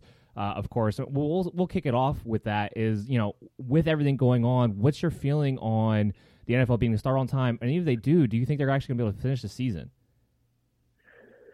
It's hard to give like a credible answer because like you know, you really got to be a health expert to know. But I would say, you know, given that they're going to go through every extent to set up the right protocols, it's just more of like how they're going to coordinate traveling. Because it's not like you could have everything in one location like what the NBA is doing. So uh, I can't give like an actual answer. Like I'm just kind of figuring out how they're going to operate travel wise because that's the real concern because you you have such a huge roster that's what people have to take into the, into consideration. I assume in August we'll get a good feel for it because first we got to see what training camp is like because obviously as you know, you know following the league, it's like they need at least four or five weeks to get ready for the season. So uh, come late July, early August, I'm interested to see how that goes on. Well, yeah, and not just that, and I, I'm I'm kind of curious. You know, do they need expanded MLB's doing it? Do they need expanded rosters throughout the season? Because if you have you know running back room or wide receiver room or whatever, and everybody contracts it from each other, all of a sudden you're out, you're on the practice squad, guys. You need guys being ready and able to go if if that were to wind up happening. Yeah, that's an excellent point, especially given how you know, injuries. You look at teams, say like the Chargers, like seems like every year they have like eight players on IR. So, and who knows what players are going to be like when it comes to endurance, you know, what the rehabs has been like for players that suffered season-ending injuries last year. So, uh, yeah, they probably should expand the roster, but then we don't quite know what the financials like when it comes to salary. So, uh, there's just so many questions. I, I'm just hoping by August we get, you know, more answers because right now it's we, there's been no OTAs, been no rookie minicamps. Just we're just trying to rely on articles. That's all I really do. Yeah, I know. And it's it's making everything really really tricky because you know we all want to have the season obviously, but to your point, we haven't even gotten people really in the building on a consistent basis yet. We're already having some issues, and there's a lot of questions that come with that. But fingers crossed, I'm hopeful. There's still some time. Hopefully, we'll have a blueprint here. Hopefully, with the other sports starting up, we'll get some kind of idea of what we can do moving forward. I mean, baseball probably the closest one because they're not going to play in a bubble either. Uh, so maybe right. maybe we'll be able to get a blueprint from them. But uh, yeah, we just I need some sports back in general, especially football, doing all doing all this. Um, but yeah, we brought you on to talk about the Falcons, and of course, being the fantasy show, you know, we're focusing on it from a fantasy perspective of what kind of production we expect out of these guys. It all starts with you know Matt Ryan. Is he in store for a bounce back in 2020? Mary redeemed a $50,000 cash prize playing Chumba Casino this year. I was only playing for fun, so winning this was a dream come true. Chumba Casino is America's number one social casino experience. It's serious fun. With over 80 casino style games to choose from, you too could win life changing amounts of cash. Be like Mary. Log on to chumbacasino.com and give them a whirl. That's chumbacasino.com. No purchase necessary, void, or prohibited by law. 18 plus. Terms and conditions apply. See website for details. The voice in the preceding commercial was not the actual voice of a winner. With the new Chevy Silverado, you might be driving in this But with the Silverado's redesigned interior and large infotainment screens, it'll feel more like this. Introducing the new 2022 Chevy Silverado. Find new upgrades, find new roads. Chevrolet. I'm I'm hesitant right now just because I'm not a huge proponent of Dirk Koetter. I was very surprised that I brought him back, but I think one positive will be I don't see the offensive line crumbling as bad as it did when seeing with Matt Ryan. I think he, it was the second most sacks he took in his career last year, and I think over the past two seasons he's been sacked more than 40 times. So with all that punishment, especially Ryan being 35 years old now, uh, he cannot take much more of a beat. So I think now, given the offensive line, Chris Lindstrom, who's a budding star right guard, at Alex Mack, Jake Matthews, these are you know real good staples on the offensive line. I think if he gets protection, there's no reason why he shouldn't have a bounce back year. I think that's what mostly rides on. You know, even though I'm not a huge opponent of Dirk Koetter, uh, they still could create explosive plays, especially given their supporting cast. Yeah, I mean, there's a lot of talent there, and that's a great point with the offensive line. I mean, they had a lot of injury issues last year. They're still really young. I mean, the couple of the rookies that got hurt. I mean, really, when you look at it, they're probably, they're pretty much going to be rookies as far as their experience goes in this season. What do you think about that offensive line if it is healthy? I think I have a chance to be top ten because I'm I'm really high on Chris Lindstrom. He only played about four or five games last year, but you know, even coming back, I remember against the 49ers, he than held his own against you know, arguably the best defensive line in the league. And you know, there was a lot of glimpses in preseason that they uh, signed someone that because right guard's been a problem position for almost a decade now, so they right. need to solidify that.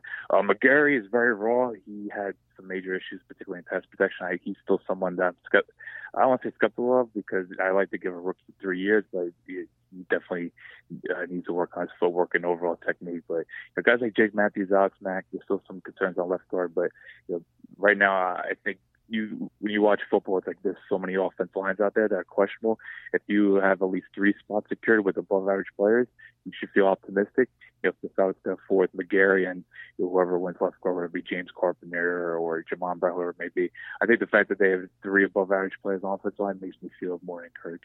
Yeah, I, I think you hit the nail on the head right there because that is pretty much what it comes down to. If you have at least one side of your line or an interior aspect of your line, like you said, you got three guys that are above average and are able to stay healthy, you're probably going to be in that conversation for the top 10 offensive lines. Just kind of a remark on, you know, how the offensive lines really are at this stage in the game. There's not a lot of great ones out there, and it's, it's kind of just what you need. You just need a few guys to stay healthy who can play well, and overall, you'll wind up doing pretty well as a unit that goes, you know, that's really big for the running back situation. And Falcons, you know, they bring in Todd Gurley. You know, what what do you think? Not just what his expectations are going to be, but what do you think his percentage of the workload is going to be? Is is it his backfield? I don't, I don't think it could be his backfield just because we've seen what Sean McVay's how he used him over the past. I don't want to say two full seasons because the first half of 2018 he got pretty substantial workload. I just think now, given the knee concern, there's going to be times where he's going to be rotating out. I don't think he's a running back. You should be given 18, 20 touches. I think it's going to be more of, say, 14, 16. Obviously, there's going to be some games, especially if they're playing with the lead, where it's like, okay, I already used Gurley. But I think, like, all signs have kind of pointed towards Gurley being more of a player that fits within a supporting cast rather than the workhorse back. I think those days are over. And uh, I'm, I'm curious because he he's someone obviously he's very explosive. He has that breakaway speed. He's really good on stretch runs. He's using the pass game. He's a very diverse player. It's just a matter of okay, make sure you manage his workload because they don't have a lot of depth there, and he's someone that they've invested a lot in. They, even though it's only one year, five million, this is a player that you know, once he hit the market, they got him within I would say what eight hours. Yeah. They made sure where he gets out early, so he's a huge piece of what they do, and and I think it's exciting just because the Falcons, they're kind of uh, they kind of hit this lull now, given that the last two years they've been essentially out of the playoff race by late November, and you know, there wasn't a lot of buzz going through the offseason. So the fact that you get someone that's not just a star but a hometown hero is very exciting. So uh, I'm pretty optimistic. Really, it's just more of manager's workload because this is not a player I don't think could handle you know 20 touches. He's not someone like a Dalvin Cook or Saquon Barkley. Well, it's interesting on that. I kind, I kind of want to get into that a little bit because at the end of last season, the Ram, Sean McVay said the heck with it and gave him you know twenty plus touches every single one of those games when they were trying to get back in the playoff stretch. He seemed to hold up okay. He only missed one game last season, and then to your point, while they did invest a decent amount of money in him, it is only a one year contract. Uh, but you don't believe that because it's only a one year contract, that Falcons will still have reservations in using him up, even though they don't really have as much to lose after this season?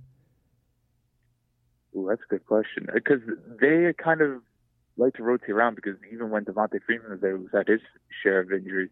And this is when Tevin Coleman you know, eventually moved to San Francisco. They were still playing guys like Ito Smith and Brian Hill who were decent, you know, viable options.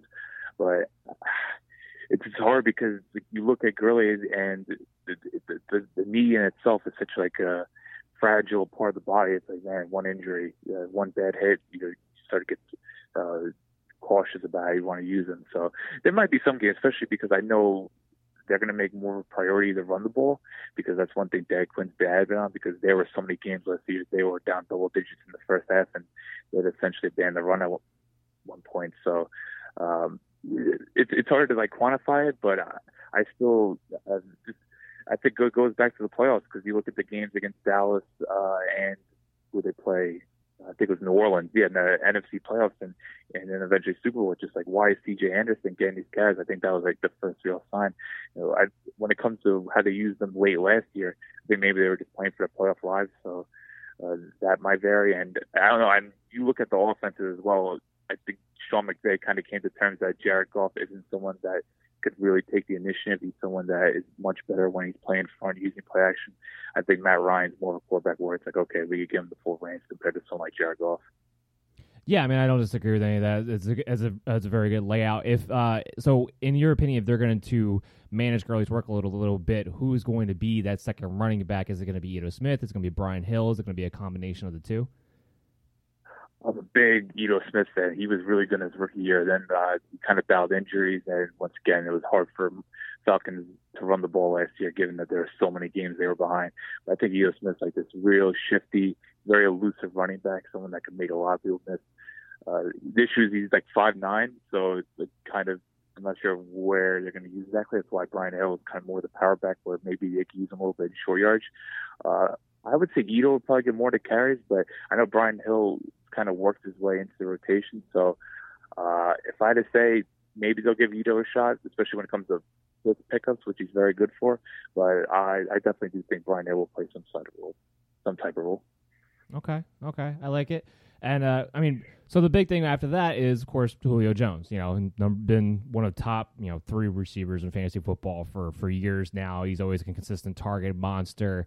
Uh, maybe Calvin Ridley takes a step up this year, but let's focus on Julio Jones for this just this question. What's your expectations for him? Do you think he be, he's able to find the red zone maybe more this year? Finally, I get that all the time. Yeah. It's so weird because because part of it I will say is that teams really do key up on him when they, in the red zone. They they will press him at the line of scrimmage. They'll have a safety lurking. So there are times where teams just scheme up okay, you're going to have to beat us that way, whether it's, you know, before obviously Mohamed Sanu was there. It's like, okay, let's with Sanu or Austin Hooper, that, that's who, uh, will single cover and you beat us with them rather than say Julio.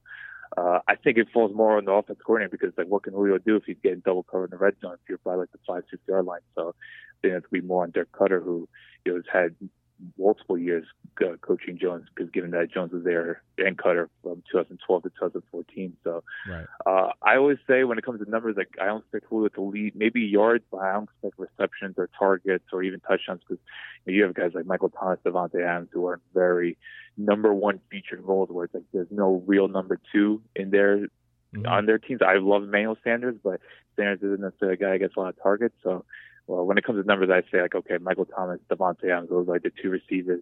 They're going to get monster targets. They're going to put up third catches, yards, touchdowns. But you know, who's going to do his thing? I resume speaks for itself since I would say what 2012 outside of 2013 where he broke his foot was out for a year. But in 2012, you kind of know where you're going to get. You're going to get like 80, 90 catches for you know, between 1,200 to maybe 1,600 yards and six to eight touchdowns. Uh, the red zone thing, it's just I don't know. They just never seem to solve it. And I think you really need a good play caller to do it. And like once again, Dirk Koetter, not exactly the guy I would have full faith in, but I think with Julio, you put him in that three. If I had to rank it, I would say you know, just fantasy wise, I think he's probably below just Michael Thomas and Davante Adams. Like you probably put him against with like say like a Nuk Hopkins. Yeah, I mean, just to comment on that, uh, my my rankings are about to get published soon, and I actually have Julio uh, in half point leagues number number two overall. I have him just Okay. ahead of Davante Adams, uh, right behind Michael Thomas. I think Atlanta's offense in general is going to take a bit of a step up for at least from production standpoint from what they were last year. And uh, as a result, I think you know Julio. I just I just think he's in line for another 1,300 yards. His question is going to be the touchdowns. If he can get a number of touchdowns, I think he might be right there with Michael Thomas personally. Uh, but that kind of leads into what do we expect out of Calvin Ridley? Uh, what kind of th- season can he? Is this his? Is this his year to finally take that jump up? We, we thought it might be last year. Didn't quite get the expectations that we wanted for him. But is it this year? It's crazy. I see so much hype about Calvin Ridley just from different fantasy football writers. It seems like every week there's like a new thing going up with Calvin Ridley. He's a special talent, incredible route runner, very explosive. He's great hands. Uh, I think this would be huge just because now Sanu isn't there. Like people Right. forget Mohamed Sanu commands a lot of targets. He's someone that's had a great rapport, Matt Ryan. He would get six to eight targets a game, so that would kind of eat up uh, Ridley's target share. And not to mention, you also had um, sorry, the motorcycle but okay? uh, Austin Austin Hooper also you have to take into account he's some of that great rapport, right? And even though I do think Hayden Hurst could do some damage, and I think he's a you know, capable replacement. You know, I think now it's clear like really Ridley's the clear number two compared to what it was in 2018 or 19, where uh, you had Hooper and Sanu who were going to get. There were times they had monster games and they would take a lot of targets. Like really was limited to say three or four. Now Ridley's the clear number two. There's no denying that. So. Uh, I think yeah, this should be his breakout year. I think it's just more effective to find that consistency because I think him and Ryan have always had great chemistry. It's just more about the target share because you have to take that into account when it comes to you know, wanting to see receivers have this breakout year. You know, there's only one Tyreek Hill. Like Tyreek Hill is someone that doesn't really need a monster target share to put crazy numbers. Everyone else that kind of need at least nine, ten targets to you know put up you know, the numbers that you want from a say number one receiver. Well, yeah, especially a guy like Calvin Ridley too, because he is somebody who's known for not really having great statistics after the catch at the moment. So having the volume that you're talking about with Sanu gone and Hooper gone that does go to him, he has a more solidified uh, floor heading into this season. I definitely believe. If he can, if he can get better after the catch, I think we're going to see a huge step up. But I, I don't know. I have question marks about that. He doesn't seem to break tackles as much as I really thought he would. Right. Yeah, he's not the most like twitch. He's not the most shifty receiver. He's more someone that you know he's a burner. Like he'll get behind the defense, he'll go from there. But he's not someone that you know, obviously he's what like six foot, so he's not breaking Yeah. tackles and he doesn't make a lot of people miss. So yeah, that is a fair critique. But also you would hope they're especially for receivers this day and age, like you want to scheme them up. You want to scheme them up where they could get into space and. It just you didn't see that a lot last year, so I think that's also more from a coaching standpoint, where you know you hope that if it improves, it'll benefit Ridley's numbers. Mm, No, that, that's completely fair. Uh, and you t- you mentioned Hayden Hurst a little bit. I I'm big on Hayden Hurst this year, especially from a, a sleeper tight end standpoint for fantasy football purposes. I think he's actually more athletic than Austin Hooper. I think he fits the role quite well. We know Matt Ryan will throw it to the tight end, especially in the red zone. What do you think of Hayden Hurst's season?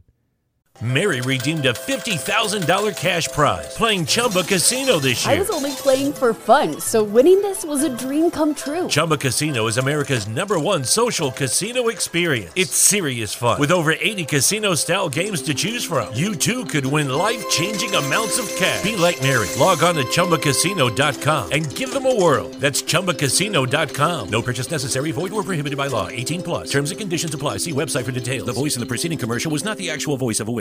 Start a journey, not a fad. Kick off your fitness journey with up to $500 off Peloton Bike, Bike Plus, or Tread packages. Choose the package that will take your training to the next level with accessories like our cycling shoes, heart rate band, non slip grip dumbbells, and more. Join now and you'll see why 92% of households that start the year with Peloton are still active a year later. All access membership separate. Offer ends January 8th, 2023. Excludes Bike, Bike Plus, and Tread Basics. See additional terms at onepeloton.com. he has a lot of uh, you know, positive attributes, some things you want for a time guy that could go vertical. And Matt Ryan, you've seen, I think, over the course of his career, when you know, his best years for the most part have come when he's had a consistent tight end. You think of some of the years he's had with Tony Gonzalez and eventually with Austin Hooper. So the fact that he's getting someone else that has a look, he's former first round pick. I know he hasn't done much in the league necessarily, but look at that offense in. He was in a run first offense, a very unorthodox offense at Baltimore. So I'm kind of intrigued about. I'm kind of intrigued how he fits, especially with someone like Julio and, and uh, really because he's someone that's going to get a lot of single coverage, and you know, someone with his athletic background, you know, he's not going to command a lot of attention. So uh, maybe I don't know what statistics to put on. I think it's just more let's see what he puts together 16 games because he also has some injury issues as well. So mm-hmm. there's some unknowns, but I think just given how good Matt Ryan is and how he consistently gets tight ends involved, like I think Jacob Tamme had his best year of his career with Matt Ryan. So he, Matt Ryan's someone that loves throwing a tight end. So that's why I think there's no reason why people should hesitate on Hayden or He's someone that, you know, it wouldn't surprise me if he ended up being like a top 10 scorer at the tight end position. Well, yeah, and I actually have him just inside of my top 10 too. It just lines up. You vacate the targets from Austin Hooper, he slides right in there perfectly. Like I said, he fits the role from a physicality standpoint.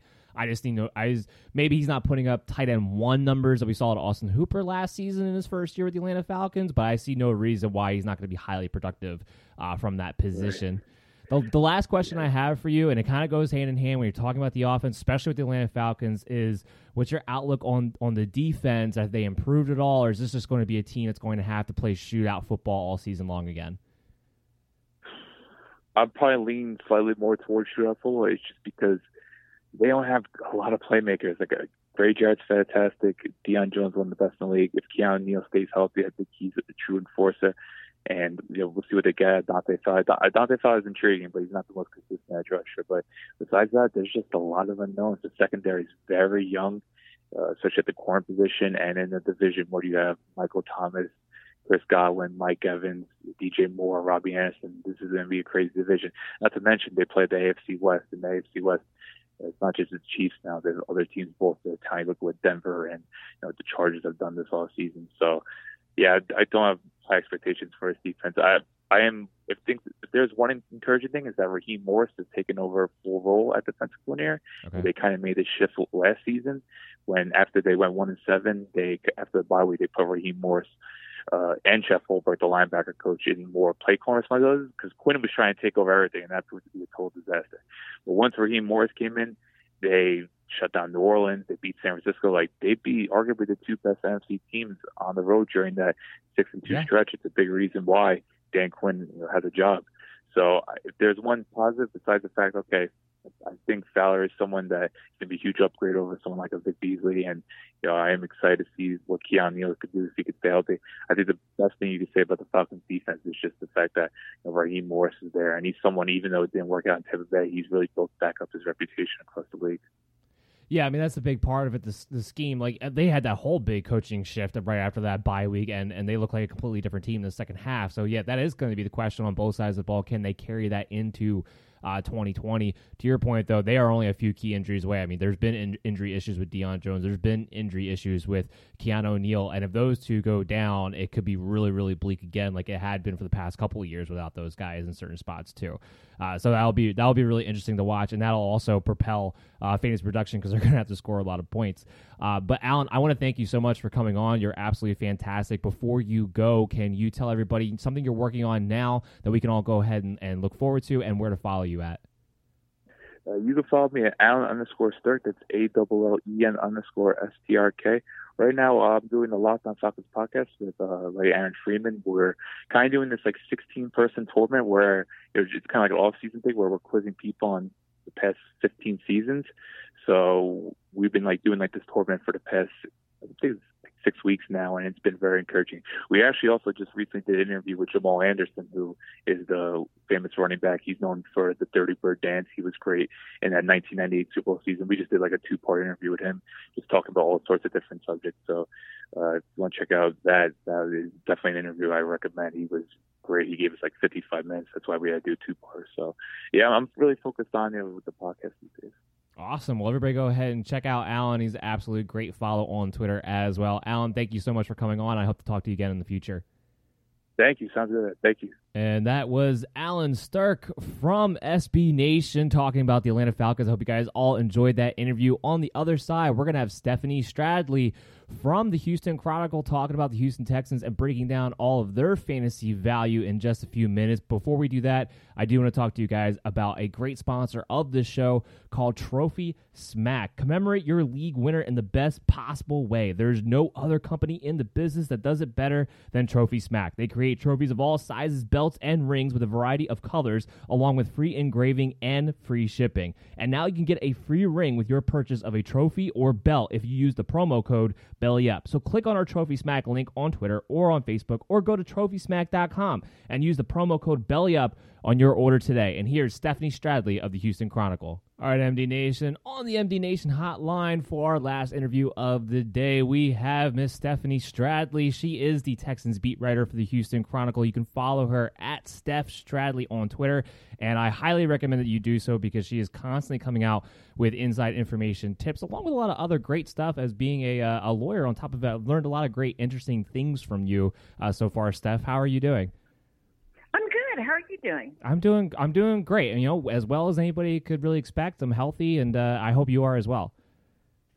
Uh, I already had COVID in March, so I'm Really? hopefully done with that. Oh my goodness, how, how long did it last for you? Uh, three weeks of bad stuff, but um, uh, hopefully everything's good. Had a physical after. I'm the blood works good, so. Well, I'm very happy to hear that you're okay now. Uh, very brutal to have to go through that. I think you're the first person I've talked to that actually has had it. Uh, so yeah, Yeah, yeah. It was one of those things where I was in a hot spot, but didn't know I was in a hot spot, Okay. and uh, traveled home, and then gave it to my husband. but he's fine too. Okay, well, hey, as long as you guys are okay now, that's that's that's the most important part at the moment. As, as being someone who's, Yeah. who's had it and has been, you know, you know, you're going right through this with with everybody else who's testing positive and everything else.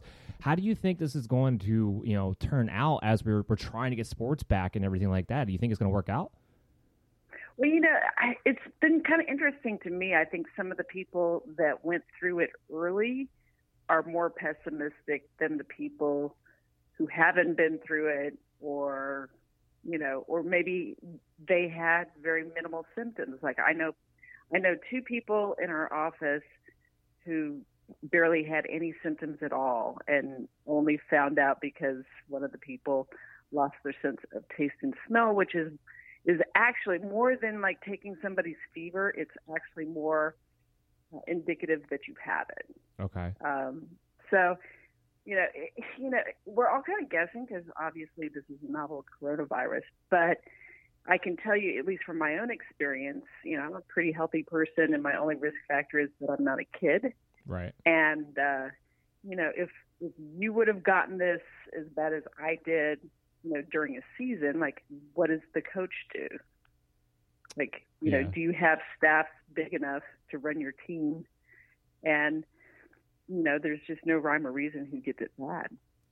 Yeah, that that's that's an excellent point. Do you run your team, or or you know, I've talked about this with with some other people. You know, what happens if it runs through you know one of the running back rooms or receiver rooms or or Yes. you know something along those lines too. How are you going to be able to to do that? Are, are we going to have ninety man rosters? I mean, what do you think about that? Or or the the 14 day quarantine. Right. Like if you're exposed to somebody, you're supposed to quarantine for 14 days. I don't know how you handle that. I know that some people have suggested that, you know, maybe it's good if you get the disease early, but at least from the medical folks that I've talked to, they've told me to conduct myself as though I could get it again because they don't know. You know, there is some reports that say that the antibodies don't last that long and that um, you know maybe there are T cells that give you immunity on a longer term basis. And I hope for all of us that once you've had it, you're done, because it would not be good otherwise. But we we just don't know. Yeah, I, I will say that I have heard of a few reports of people who have gotten it a second time around. Um, that does seem like it's it's possible, unfortunately. I have to say, I have to say that I know way too much about this because I've been personally motivated to look oh, it I'm up. sure. The latest stuff that I've heard on that subject is that you might still be expressing the virus in a way that the test can detect. Okay. So Okay. it can make it look like you've had it twice. The other thing is, you know, if you've had two negative tests, there are also false negatives. Like the reason why you get two negative tests is to kind of rule it out, but you could have two negative tests that were falsely negative. So there's any number of things. I mean, the, the most positive thing so far is in the places that were hit very early with it in China and South Korea, there have been some countries that have been able to get their totals very low. And you wouldn't think that that would happen if you could immediately get it again. Right. Right. I mean, yeah. I, I guess it's the one silver lining we've been able to find so far because I haven't been able to find too many. Uh, honest, honestly, I've been trying to stay positive that uh, you know we're going to be able to get some things back. And, well, you know, but I'm not so sure about it. Eh, you know, I think the the good news is you know there's been some treatment issues with um, uh, the antibodies, and my husband and I have both donated uh, plasma so that they're doing research and maybe making treatments that can help people. And, you know, they're, of course, working on vaccines. I mean, the, the good news from all of this is all of the smartest people in the world are completely motivated yeah. to work with this. So, out of all the smart people, I, I hope that something good happens. Yeah, this this is an international uh, dilemma going on right now, and you're right. All the smartest people, not just us, but all around the world, are, are working on this. So it's I have fingers crossed that hopefully we'll be able to figure out something to at least, if nothing else, be able to manage it. If not, be able to cure it. You know, obviously that'd be the best hope, but I'll, I'll take managing at this point and managing well. Uh, frankly, with what sure. we, what we've had to go through uh, to to this point. Uh, but Steph, you know, we we brought you on because uh, we really want to talk about you know the Houston Texans and uh, you know with our fingers being crossed that there will be a season to actually entertain ourselves with and for you to be able to cover, especially with the Texans this year. They have they have a very interesting year in front of them after a very interesting uh, offseason. And I think it all starts with really Deshaun Watson. You know, what does losing DeAndre Hopkins do to him? Yeah, there's there's nothing like finding out about a global pandemic at the same time as I know your best player on an offense is traded away. Uh, I mean, I think I mean, I think it goes with the general idea that, you know, let's say a New England style offense doesn't want to focus its resources on a wide receiver position. Like, you know, they haven't done that in New England. And I don't think that they're, you know, they knew that that Hopkins wanted to get paid, and they didn't want to put that many resources towards one position. The the problem with that is Mary redeemed a $50,000 cash prize playing Chumba Casino this year. I was only playing for fun, so winning this was a dream come true. Chumba Casino is America's number one social casino experience. It's serious fun. With over 80 casino style games to choose from, you too could win life changing amounts of cash. Be like Mary. Log on to ChumbaCasino.com and give them a whirl. That's ChumbaCasino.com. No purchase necessary. Void where prohibited by law. 18 plus. Terms and conditions apply. See website for details. The voice in the preceding commercial was not the actual voice of a winner. Hi, I'm Maria. And I'm Mike. And we're Team, Team Ready. Ready. Black Hills Energy knows your home is where your heart is, so they want you to be ready. It's all about keeping you safe, prepared, and making your home as energy efficient as possible. Everything from how to weatherize your home to how to stay safe during extreme weather. Be ready for anything. Go to blackhillsenergy.com slash team ready. Hopkins has been one of the few wide receivers who's had reliable hamstrings, and it's really difficult to trade away somebody who has been so reliable. Who, if you throw it anywhere near him, he's going to catch it, and you know he just stays on the field, and you know that's a skill. Yeah, for sure. Um, and look, with Bill O'Brien and everything too, you know, is he going to run this offense a little bit differently with DeAndre Hopkins gone? Or we're going to use Seymour two tight end sets? Are going to be a little bit more run first approach? I mean, all these things kind of trickle down from that trade. Yeah, I mean, I think this is what they want to do. And this is what they've always wanted to do. Now, whether he has the personnel to do it, I don't know. I think there's always been a tension with Bill O'Brien and – the previous non Bill O'Brien GMs that he thought that they were being too patient. You know, he would get a, you know, the GMs would get various developmental players, and it would take a while for them to figure out if, hey, is this a good player or not a good player? And so he, you know, he kind of derailed that and said, hey, you know, we need some more veterans in the middle of the roster, which is, you know, if you look at the Texans' roster over the years, it's either been very young or very old, and not a lot of the really good players in the in the middle. And so he's tried to kind of you know, just buy his way into that by getting some free agents to fill those kinds of roles. So I think ultimately with the offense, what he wants to do is make it a game plan offense where you see what the weaknesses of you know your opponent is that week, and then you game plan about how you want to tackle those deficiencies.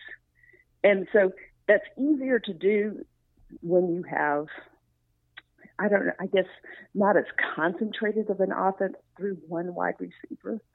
Because, you know, most of the time it was going to be you know, throw the ball to Hopkins because you would be insane not to do it. Now it's going to be let's focus on the matchups that make sense this week. Well, let's spread the ball around more, and that, that, that could very well be the case. I mean, they, they bring in Brandin Cooks.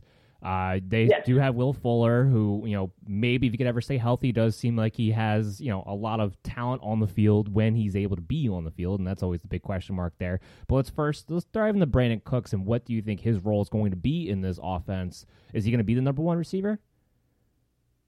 Uh, you know, I don't think I don't think that from a fantasy perspective, you're going to be able to bet on any of any of the wide receiver tight end targets.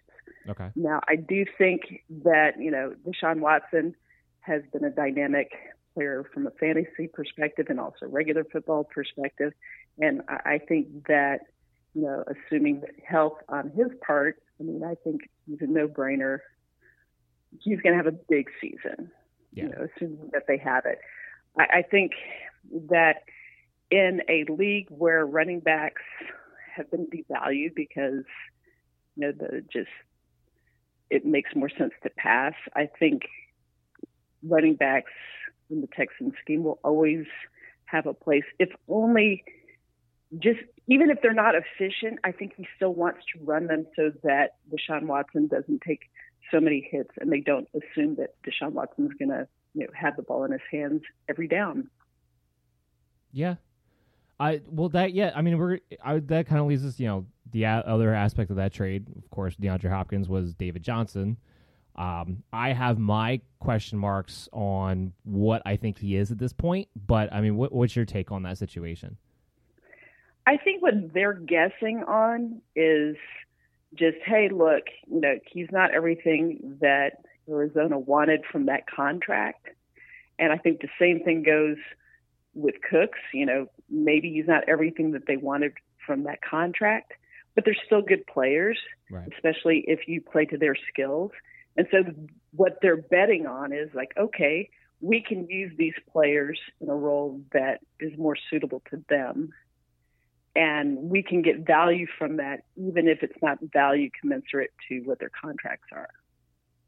Yeah, I, I mean, I think that's very fair. A lot of people, uh, especially the Brandin Cooks thing, uh, a lot of people have written him off. I'm not really sure uh, why. I know, I understand, of course, obviously, that he had the concussion inju- issues last year. But other than that, Brandin Cooks has been pretty healthy throughout his career. And uh, with the concussion issues, yes, there's something that can they can crop up at any moment, and that's you know very true and everything yes. like that. But he is he is a guy who's been very very productive and outside of last year has been able to play 16 games on a consistent basis. So I'm not as worried about Brandin Cooks being able to give them at least what they need to be competent at the wide receiver group. I guess I'm just more I'm more concerned about David Johnson because he just didn't look like the same player to me anymore, flat, uh, flat out. And even when he came back, when he was, you know, supposedly healthy, maybe he wasn't 100% healthy at that point. It could very much have been the case. But when he came back, he just looked like he lost more than just a step to me that that's going to be my big thing. Now we're not going to know because until we get training camp, we can't really see these guys or gauge yeah. these guys where they are physically or anything like that. But I think that's going to be the real question mark, and that kind of makes me turn to, to Duke Johnson it was very interesting. They brought in Duke Johnson last year, and when we all thought that he was finally going to get his opportunity to be the future guy, they suddenly turn around and bring in Carlos Hyde too. Duke Johnson's obviously going to be the backup David Johnson this season, but if David Johnson was to get injured again, which I think is prob- a probable scenario at this point in his career, are they going to let Duke Johnson be the guy to step in? I don't think that they have any intention to have anyone be the guy. Okay. I mean, I, I certainly think that they're going to give David Johnson every opportunity to be the player that they think that he can be. But at the same time, I don't think that they like to overplay any one running back. And it's kind of, kind of that situation that you sometimes see. I mean, going back to the Patriots, where you know, the Patriots will have one running back that looks awesome, gets a lot of points in one week, and then the next week they don't. Okay. Um, and so I think with both of these players, if you were looking at it from a fantasy perspective, you just really need to focus on what you know any kind of health reports that you get, and and he'll just play the hot hand or whatever whatever player is maybe practicing better. You know, he is very much somebody who rewards somebody practicing. And Carlos Hyde actually played through a lot of injuries last year and was still very, very, very productive. I mean, injuries that were not necessarily readily apparent at the time that they were going on. Like there might have been something in the injury report, but there wasn't details on what, what he was going through. So I don't think that you can really buy into one guy, but I do think that you should look over the course of the season at trends and health, and whoever has the hot hand and who's practicing well and healthier, I think is, is going to get time from week to week. Yeah, I think the Houston Texans maybe maybe more so, or at least as much as any other team in the league, are going to be a very fluid situation throughout the season, especially from a fantasy perspective, just because of all the question marks from the health standpoint, especially that they have. Um, just to go back on on Will Fuller a little bit, real Yeah. quick, do you do you know of anything he's doing maybe this offseason to try to help him stay a little bit more healthy? I know some guys will they'll change their routines if they had some issues with that. Has he done that at all? You know, it's hard to get much reports right now Right. because, you know, COVID makes things kind of odd and a lot of players just don't share that kind of information. I, I do think that overall, the biggest risk factor for hamstrings is two things. Have you had a history of hamstring injuries? And are you a fast person? Well, Fuller is in both of those categories, so it's really hard to kind of go all in on him as an option. Now, the flip side is when he is healthy, Watson gets the ball to him. They have very good chemistry, um, uh, particularly you know from moving up from his his rookie year to his second year. He just had better chemistry and better hands. So when he's healthy, that's that's good. But I, I I'm not sure that you're ever going to be from a fantasy perspective comfortable, you know, putting him in ink like you were, let's say, with Hopkins. No, absolutely not. I love his ability. I've always had. I was a big fan of him going back to, to Notre Dame. Um, a lot of people in my industry, and I feel like I'm on the outside with, with this opinion. They want They want for whatever reason they want to pinpoint Will Fuller being that number one guy. I have it being Brandin Cooks just Mhm. because I have a little bit more trust that he's going to be able to stay healthier as the season goes on. Um, but I no, I see. I'm not buying. I'm not buying either one of those positions. Okay. I think, I think that all of the non-running back targets are not very good, good choices for the Texans. I, it, I mean, I think it's almost the same way with like the tight end position. You know, they're all. They're all capable of putting up points from week to week, but I don't think that that any of them would be the dominant guy. And I don't think that that's what they want. I think they really want to see, okay, who's healthy, who has the hot hand, and who has the good matchup this week. So I think that those players are more kind of waiver wire kind of players where you might say, okay, you know, this team sucks against, you know, this type of wide receiver. Like they have no speed in the in the secondary, so let's let's say that you know we, we think the Texans are going to have a big week with their wide receivers this week. Just yeah, to, fi- you know, find the mismatches, rotate, rotate, rotate. Yeah, I was, yeah. I was just about to Like ask you about the tight end group. yeah, like the only person, the only people that I would feel good with drafting would be obviously Deshaun Watson, and and the running backs. It may be you know that there is enough points, uh, maybe not as your primary guy, unless that kind of evolves into that situation over the course of the year. But you know, Bill O'Brien's going to want to run the ball more than other teams do. So you're just going to get with more attempts than you know maybe some other teams where the running back is more of an afterthought. Yeah, what I will say with that too is that when you have Deshaun Watson, when you have a mobile quarterback, especially to that level, whoever's the guy getting the touches that week has an efficiency bump because that always just happens with a scrambling quarterback. Extra holes get to be made, especially when they run read options, and I, I expect they'll do Yes. some, some of that this year too. They always get that little efficiency bump there. Yes, and and it's clear that Bill O'Brien sometimes will run when it's efficient to run, and their running game will be efficient. But he will still run the ball when the running game is not efficient whatsoever.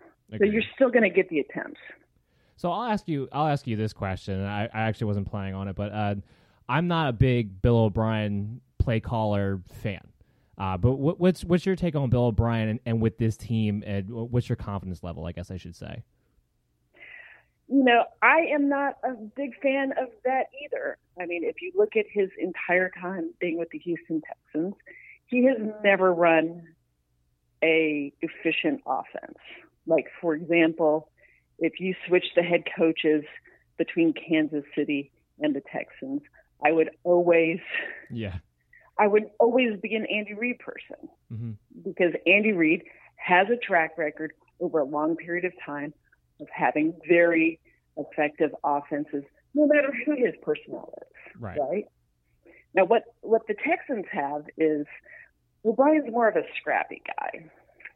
W- You know, like they will win in circumstances um, that maybe they shouldn't win just because they will scrap their way to a win, even if it's not pretty at all. And they're going to have to probably do that this year because I am not, I am not buying the Texans defense. And what that means is whoever, you know, like last year, whoever was facing the Texans defense um, was going to have, they were going to have a bump in, Right. like that quarterback would be like facing Watson. Right. So I'm not a big believer in in him as an offensive play caller. Now, part of that would be, he would probably argue, "Hey, I'm doing the best offense I can given the limitations I might have had at this position or that position." And Some of that was, you know, over many years it was he didn't have a quarterback. Over more years there was he didn't have an offensive line. Uh, and then with Watson, it's been okay. How can we develop him as a player, but not getting him killed? Well, they did do much better last year as, as far as the number of times that he was getting hit. But part of that was being inefficient running the ball that when they probably shouldn't have, just to make sure that Watson wasn't going to get hit every play. But I, I don't, I don't buy into him as a play caller. I think, I think that sometimes people are their own worst enemies. And I think that that's Bill O'Brien's issue. I don't think that he has enough people that he trusts that are good at their job to help him do things. So he's GM for he was head coach. Some years he's been offensive coordinator too, and that's just It's a lot. it's a specialized world. Yeah. Get good people in and get them get them to help you. Yeah, I well, I was gonna, I was gonna kind of lead up with that because now, well, he has no. To your point, excuse of you know I didn't have this at this position or this at that position. Well, now he's been a GM. Now he's he's put he's made all these trades. He's brought in you know what would supposedly be his guys. I tend to think that this has to be a make or break year for Bill O'Brien. No.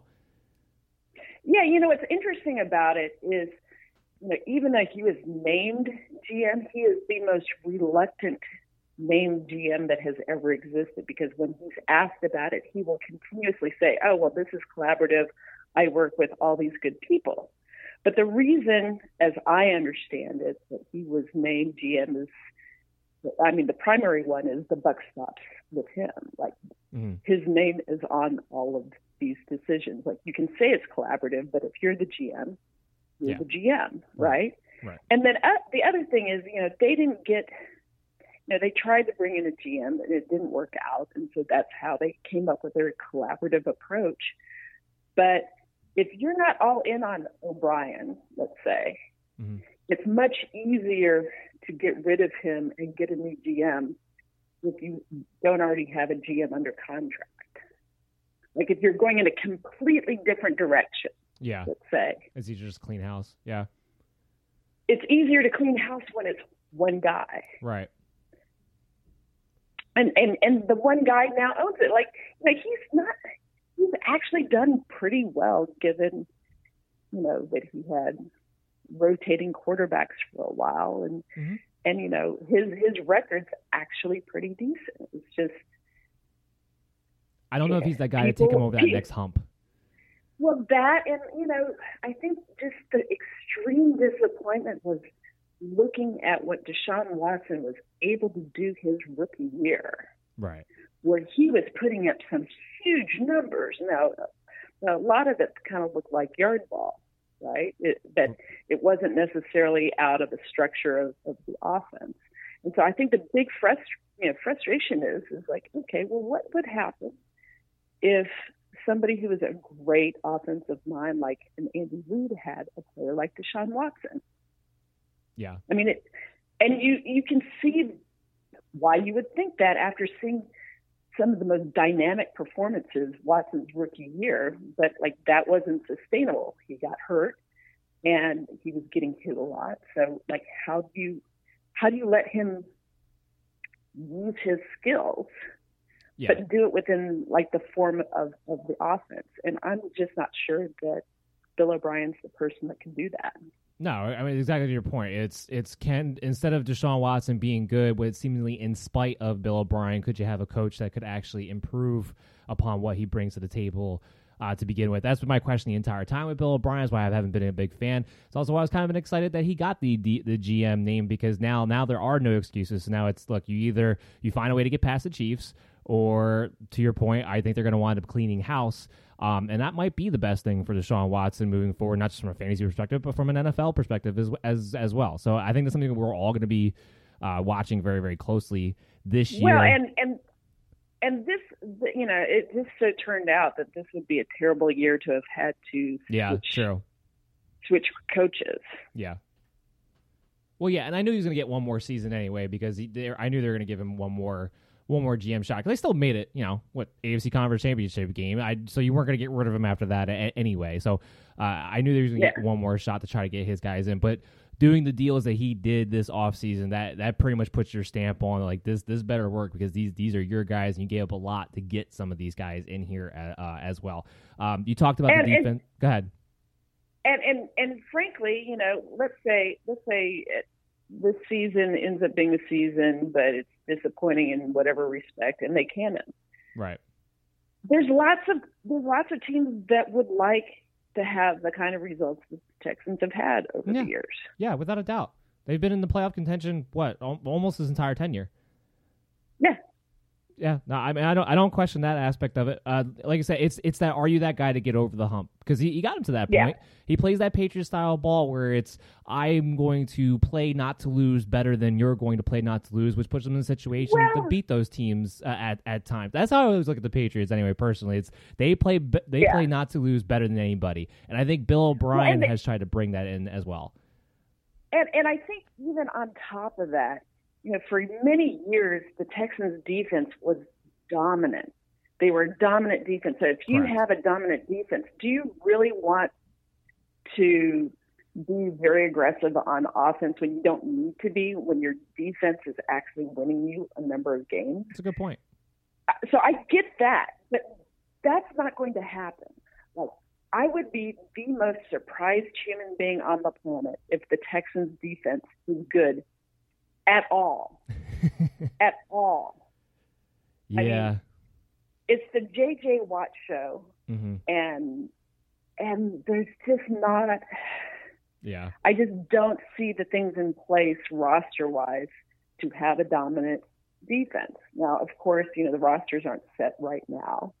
And that, like, I think that if you had a couple more players brought in, that defense could be good. I'm just not a believer in it. I'm I'm with you. I'm I'm right there with you. I think that's a big reason why their offense is going to be so interesting from a fantasy standpoint because I think they're going to have to win games Yes. in shootouts. Yes, yes. So the, the Texans, from a fantasy perspective, are all the matchup play. Other than you want Deshaun Watson, you want to target the running backs, but not too too high. I agree. Steph, uh, thank you so much for calling in. Your excellence in this interview. Uh, what's something that you are working on right now that we can all look forward to checking out? And tell everybody one more time where to follow you. Well, I'm not really working on anything in particular now because there's not a lot going on. True. But I want to make everybody's life better in the ways that I can. And I am not, you know, a billionaire that can give money out. But what I can do is give advice to people on things that might be good for their lives. So if you follow me on Twitter at Steph Stradley, P H S T R A D L E Y, in my bio, I have links to my Texans content and I have links to my personal blog where I talk about non Texan things. And there's lots of helpful information on both of those sites. And during during the actual year, I usually do a matchup thing that's pretty in depth for the upcoming opponent, and that can be helpful when you're figuring out whether you want to um, target particular players, maybe on the waiver wire.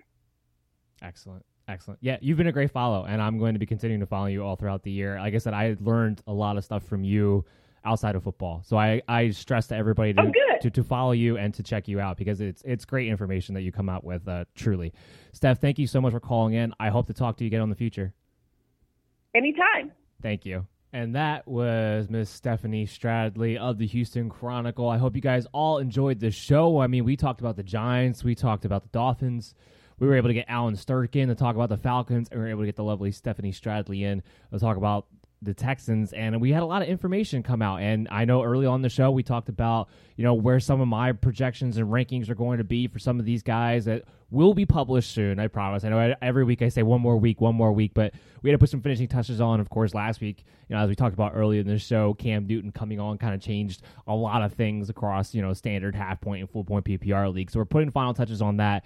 I hope it's one more week. I hope it's just one more week that we have. Uh, it'll be published on the bellyupfantasysports.com website. But go make sure you go ahead and check that out for the Belly Up Fantasy Live show, for the episodes from this show, from all the insightful articles that are coming out, uh, and even for baseball as that's getting ready to kick off. We have some baseball content uh, coming to you guys. We want to try to help you win all of your fantasy sports leagues. Uh, we're in it for it all. So Make sure you go ahead and check that out. Make sure you're listening to this show on your favorite podcast app, the MD's Fantasy Football Show for you guys. Make sure you're watching us on YouTube, on Sportscaster, on Twitter, on Facebook. We're everywhere, and we're going to continue to be everywhere. We're getting close now. We're on. We are halfway through, or a little bit more halfway through now on the team profile series. We have, I believe, four more episodes to go after this one, and then in August we're going to be kicking off with my uh, best five, sleeper five, and bust five series through August. Still debating whether or not we're going to go to two episodes a week in August or not, uh, but it's definitely going to be at least once a week on Fridays with the video stream. And we'll see about two a week when we get to that point. I'll make sure you guys all know. But no, we will be here four episodes a week once the season kicks off. And uh, I'm going to keep saying once the season kicks off because I'm going to be keeping under the impression, under the mindset, under the hope that we will have a season uh, when it's time for football to roll around in September, and that we will get through it because I need it, you need it, we all we all want to play it, and uh, that, that's that's what it's all about. So hopefully we're going to have that entertainment, have that distraction, and I'm going to keep a positive attitude about it in the meantime. But Make sure you guys check back next week. We're going to be back with another team profile series for you guys and more guests for you guys, keeping you guys prepared. And remember, you can always contact the show on Twitter or on Facebook at Belly Up MDFF Show for both of those, or you can email the show directly, mdsfantasyfootball at gmail.com, or any time of day, you can call or text the MD Nation hotline 609 362 2480, and we will get back to you guys. Everyone, have a great day, and we'll see you all again real, real soon.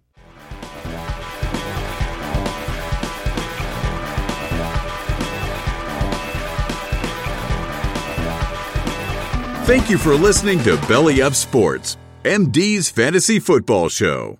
Mary redeemed a $50,000 cash prize playing Chumba Casino this year. I was only playing for fun, so winning this was a dream come true. Chumba Casino is America's number one social casino experience. It's serious fun. With over 80 casino style games to choose from, you too could win life changing amounts of cash. Be like Mary. Log on to chumbacasino.com and give them a whirl. That's chumbacasino.com. No purchase necessary, void or prohibited by law. 18 plus. Terms and conditions apply. See website for details. The voice in the preceding commercial was not the actual voice of a winner. Hi, I'm Maria. And I'm Mike. And we're Team Ready. Black Hills Energy knows your home is where your heart is, so they want you to be ready. It's all about keeping you safe, prepared, and making your home as energy efficient as possible. Everything from how to weatherize your home to how to stay safe during extreme weather. Be ready for anything. Go to blackhillsenergy.com slash team ready.